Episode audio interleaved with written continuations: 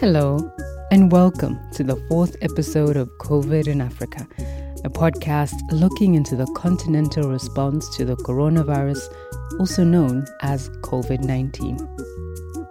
In today's show, we'll be exploring different ways South Africans are coping after three weeks of lockdown, and later on, we'll also go to Mozambique to learn how people there are trapped between Islamist insurgencies and COVID 19 measures. Because coronavirus doesn't give you an hour, he just take you for minutes. He never take you, never let you take longer. Whenever you already get it, you just rest in peace. I'm your host, JD Ramalapa.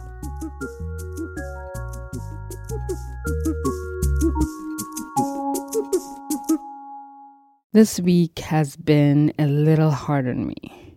I feel so tired. No amount of Netflix or work which has been flooding my desk seems to improve my mood.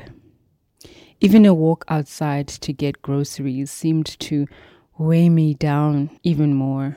I'm also losing my appetite a little.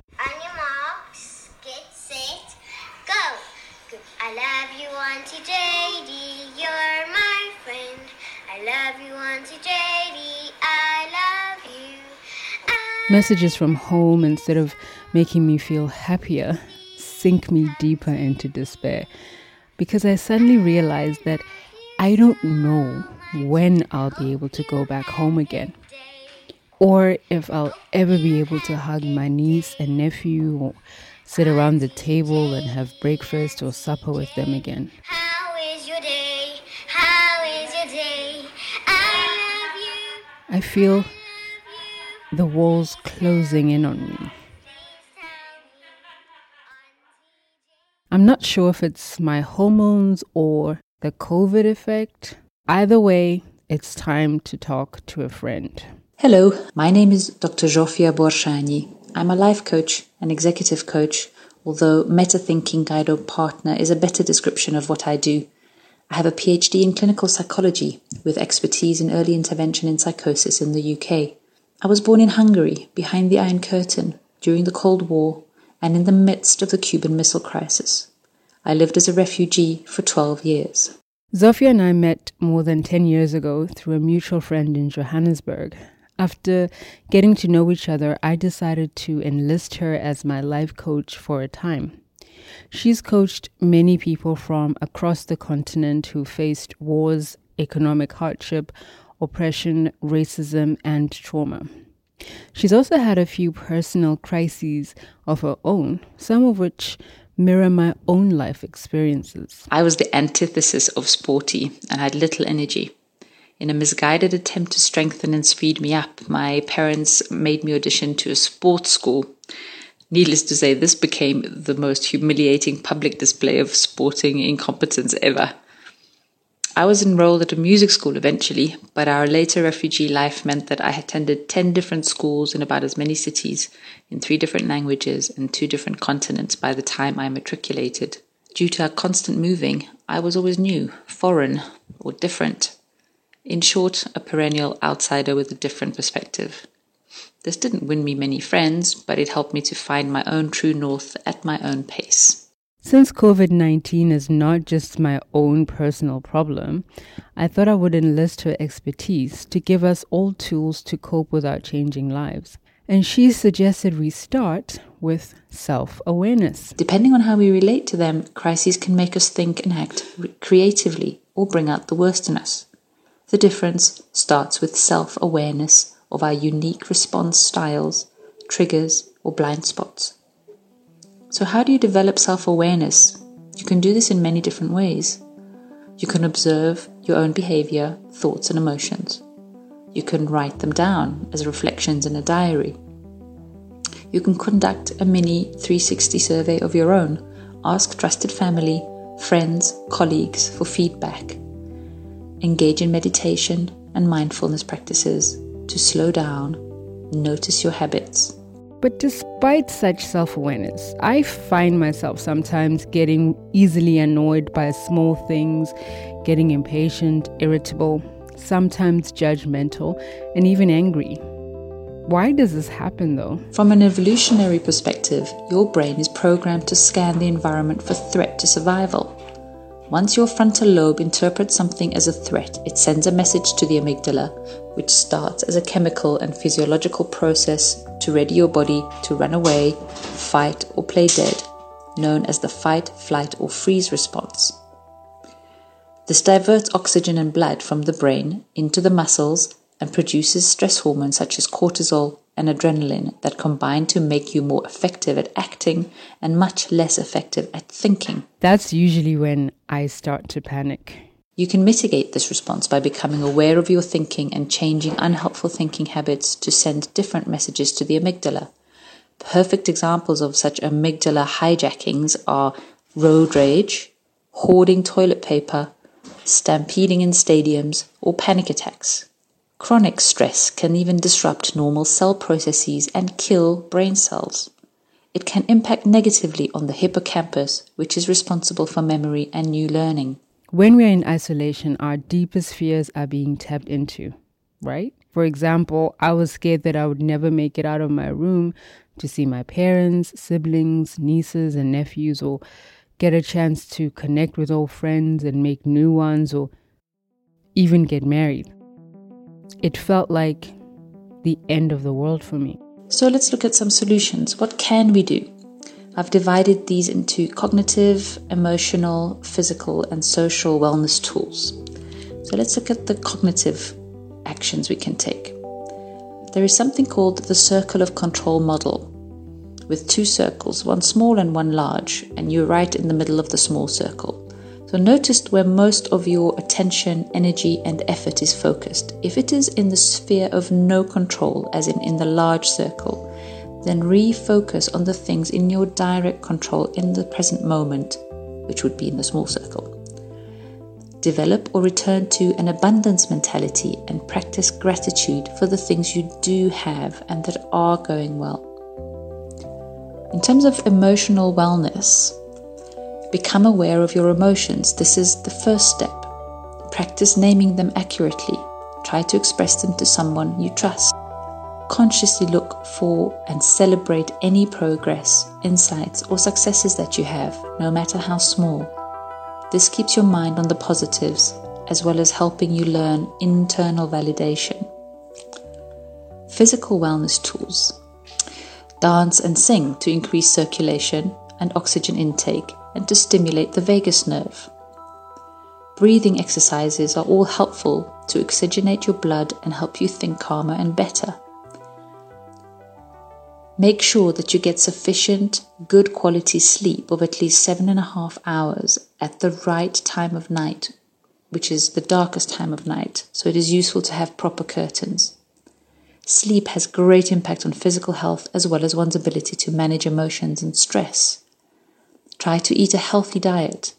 In lockdown, fresh fruit and veg may be hard to come by, so try to take vitamin supplements. Buy dried fruit and pickled veg, which last longer. Alternatively, learn to pickle your own. If you can, start planting your own herbs and veg, even if in small pots on a balcony or on a windowsill. Gardening also has mental health benefits. Social wellness tools. Try and be more patient, empathic, and kind to others. One of the ways to do this is to practice giving more specific and genuine positive feedback more often to more people. This helps others around you to think better by releasing feel good neurotransmitters in the brain and electrical waves that calm the mind and allow it to operate at an optimal level. And finally, if you're locked in with family members, this is a very good time to reacquaint yourself with each one. People change yet we tend to assume we know them fully and take them for granted. Try approaching each person as if you just met them for the first time. Ask questions of your elders you have not asked before. Learn about their history. Remember that this too shall pass, and we may come out of it wiser and stronger. If you're an overachiever, meaning you've tried all of these strategies by now and nothing helps, feel free to reach out to Zsofia at fastforwardcoaching.zsofia with a Z S O F I A at gmail.com. or on WhatsApp on the number plus two seven eight four nine five two six nine one two plus two seven eight four nine five two six nine one two for more personal support.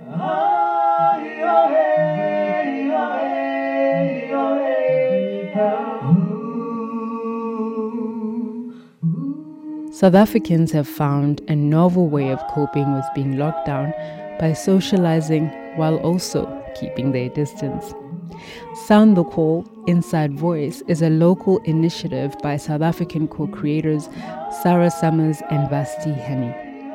The project aims to forge intimate connections by inviting people to share their reflections, thoughts, and feelings about being locked down through WhatsApp voice notes, which are then edited and then assembled together to give listeners a feeling of intimate fireside conversations with friends. They provide a bird's eye view into people's homes, hearts, and mind. Sound the Call were gracious to share some of the stories they've collected with us. Take a listen. Welcome to a Corona Connection, episode 2 of Inside Voice, a WhatsApp audio series by Sound the Call. This is an intimate conversation during the 2020 corona pandemic, offering a glimpse into our varied private experiences, thoughts, and feelings. Please hear our voices with a gentle ear and an open heart as we explore a few connections created, refreshed, or exposed by the COVID 19 lockdown. Hi, world. This is a little voice note to keep you all updated that I'm still alive and I must say that first week took some getting used to. It was tough. I'm also six months pregnant though, so at times I get a little sad, a little hopeless.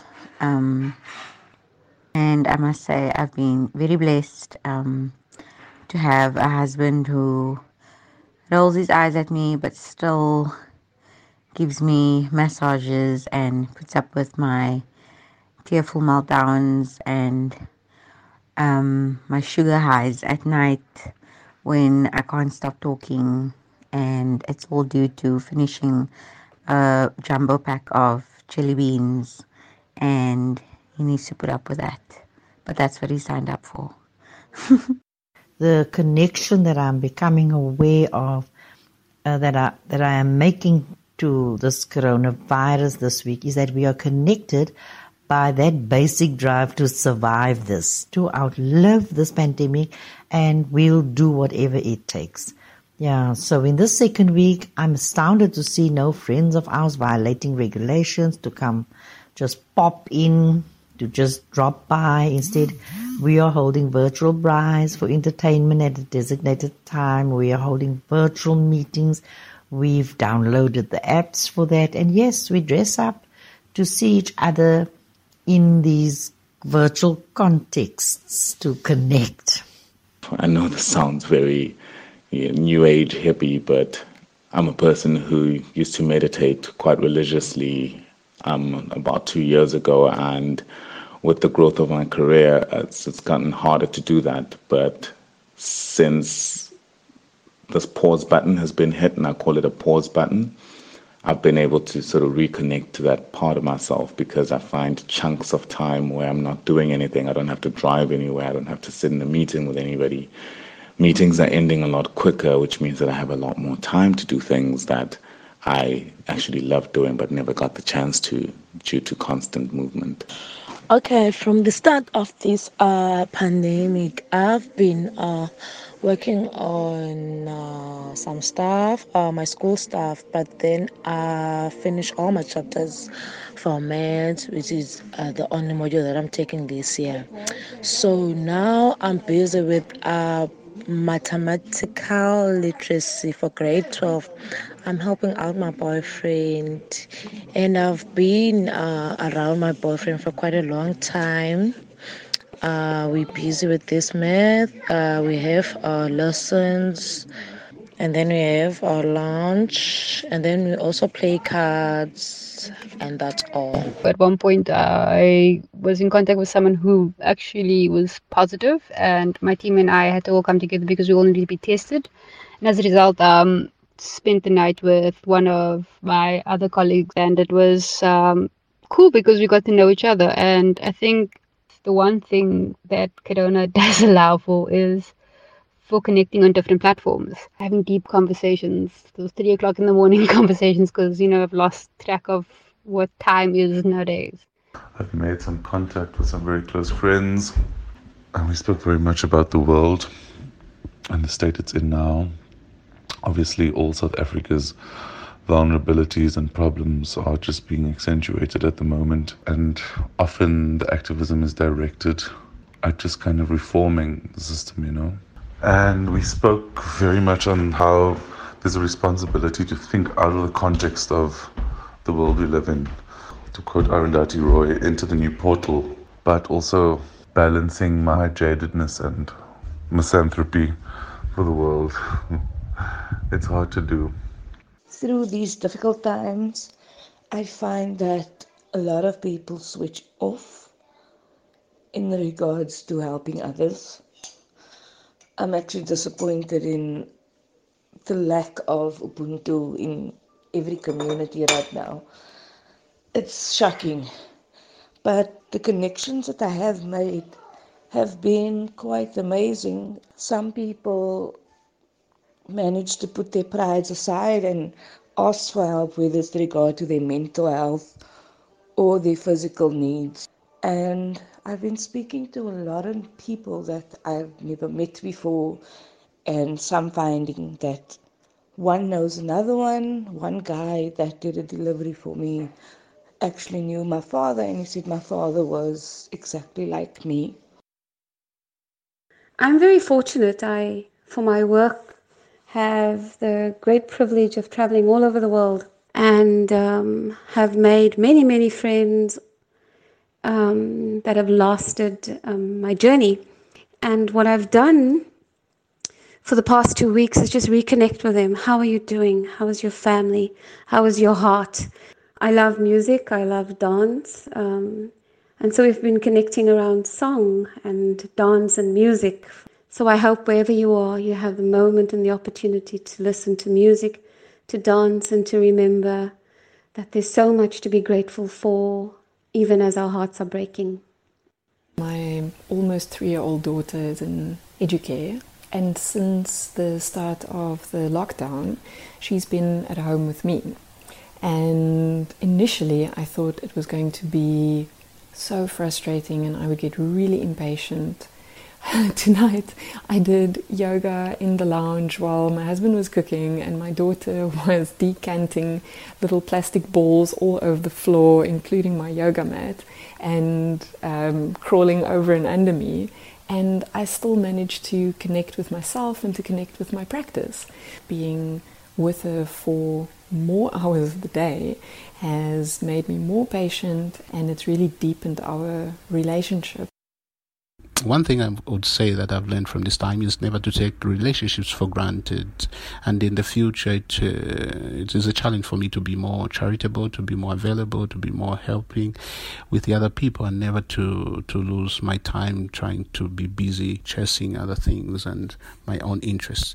At the end of the day, uh, what really counts is that uh, we have God and we have each other. That's it. When the sound of the food trucks increases in frequency, I know that my greeting of the dawn is over. And the march of the mind intensifies, and the day begins. Scroll through 20 different chat groups with hundreds of unread messages each, seeing where everyone's thinking is at, where everyone's fear is at, where tension is building, where questions remain unanswered, where opportunities present themselves I dig and I delve, and I pull from this box all the pieces of that part of the puzzle I'm trying to piece together.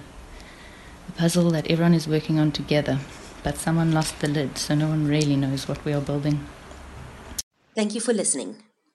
There are three ways to participate. You can be a listener, a sharer, or a contributor. If you're hearing this, well done, you're already a listener. If you've shared this with a friend or family member, congratulations, you're a sharer. And if you'd like to add your voice to the series, we invite you to be a contributor. Please send us a voice note of no more than two minutes, and you may find yourself in the next episode. At 078 273 7099 to your phone as a contact and reach out to us via WhatsApp. You can also listen to episodes on SoundCloud at Sound the Call.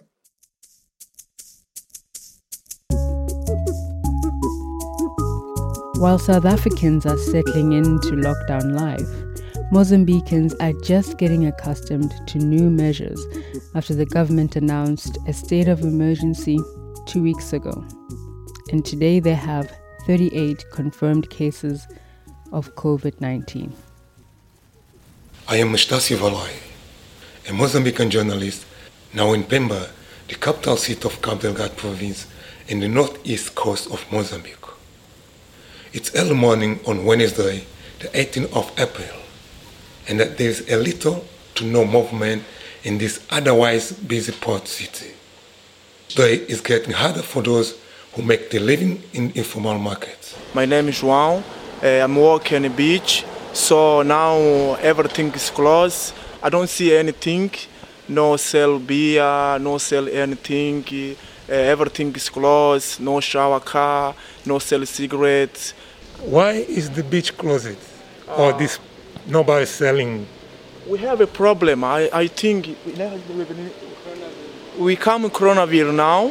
Uh, we president there we promise we promise uh, no sell anything one month everything is closed we have a problem one month no sell nothing What are the people telling you about the cure for this? They're not here to tell us. We don't really know why we dying so early because coronavirus doesn't give you an hour. He just take you for minutes. He never take you, never let you take longer. Whenever you already get it, you just rest in peace. You don't have time to get to the hospital also. So what are you doing to protect yourself and your family in your house? Uh, for real, we, we wash our hands every single time and every day with soap and water and hot water. And we serve, we serve to sleep together on one bed. We serve to eat together on one plate. And we serve, we serve to be closer to one another. We need to be a little bit far one- for one another. As we can see, Pemba Beach now is completely empty, or almost empty if we compare with other days. Usually, how many people could we find here during a Saturday or Sunday? 300 persons, 500 people down the beach when it's a weekend, like Saturday, Sunday. Yeah, definitely used to be 300, 400 something, 500. There are still communities in Pemba who do not have access to clean running water. Every day, they must go outside the house to fetch water from a water pump or a well, which is often surrounded by a dozen or more people. So there is no social distancing possible there. In fact, it seems as if people had are not aware of the spread of COVID-19 because Pemba is experiencing two emergencies, the threat of COVID-19 and the threat of the Islamist insurgents. Since 5th October 2017, an Islamist insurgents called themselves Ansar al-Sunnah and known as Al-Shabaab local have been attacking people and fighting with national military on the north side of the province, forcing hundreds to flee their homes. They have tough shelters here.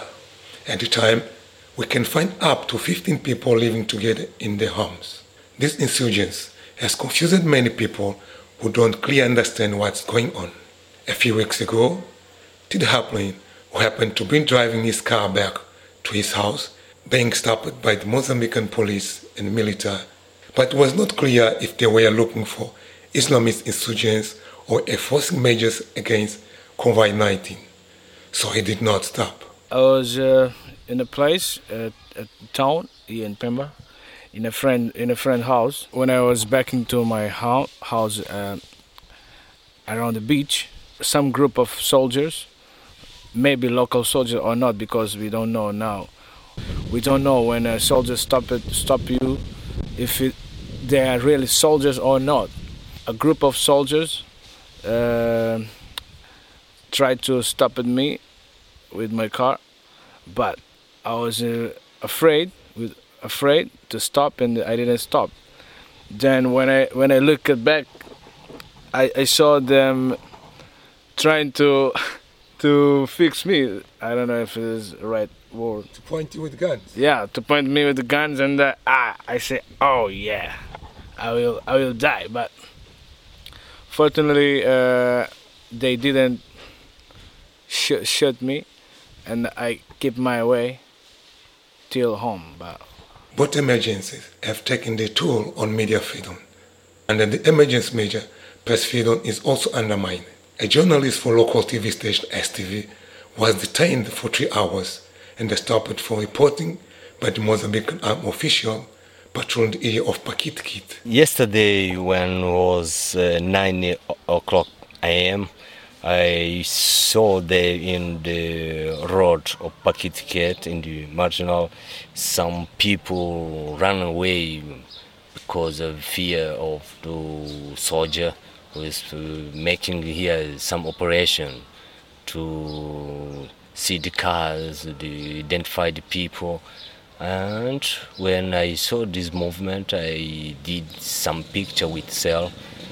And after we come uh, one soldier and uh, they He took your mobile phone. Yes, he took my, my mobile phone and I opened the gallery. I see the what the picture I, I did, and asked me who want to do with the picture. I said that I'm a journalist and Now, what he did after you say that you are a journalist? Oh, the, when I said that, journalist is uh, asked me that if he, I have some authorization for authority to do this image because it's some operation military and uh, need to have some authorization. I, I was told that the military here in Pakiti, they were beating people, or sometimes they do beat people during night or day. Yes, uh, main peoples are reporting like this, the case that they, they are beating people. The military conducted a stop and a search operation on passing cars, confiscating cell phones in the guise of implementing COVID 19 measures. Even if it seems as if infection rates are increasing exponentially, it's important to remember that despite the numbers of deaths, more people are recovering from the disease worldwide. Globally, out of 137 people who have succumbed to the disease, more than half a million people who were infected have survived. And the numbers in Africa still remain low. The Sound Africa team would like to express our deepest condolences to the family, friends, and colleagues of Jon Tennant, founder of Open Science MOOC, featured in our previous episode, who passed away last weekend from a motorbike accident. May his soul rest in peace. And that's all from us at COVID in Africa this week, a podcast brought to you by Sound Africa. Reporting in this episode was done by Estacio Valoi in Mozambique. Sound editing was done by Rasmus Bitz, story editor Kelly Eve Koopman, with contributions from Dr. Zsofia Borensani, a clinical psychologist, life and executive coach at Fast Forward Coaching, and our friends at Sound the Call Inside Voice in Cape Town. Don't forget to visit our website www.soundafrica.org or send us an email at info at soundafrica.org to learn more about how you can keep us going. I'm JD Ramalapa. Merci, obrigado, shukran, asante sana, baie dankie, ngiyabonga. Thank you for listening. Stay safe and sound.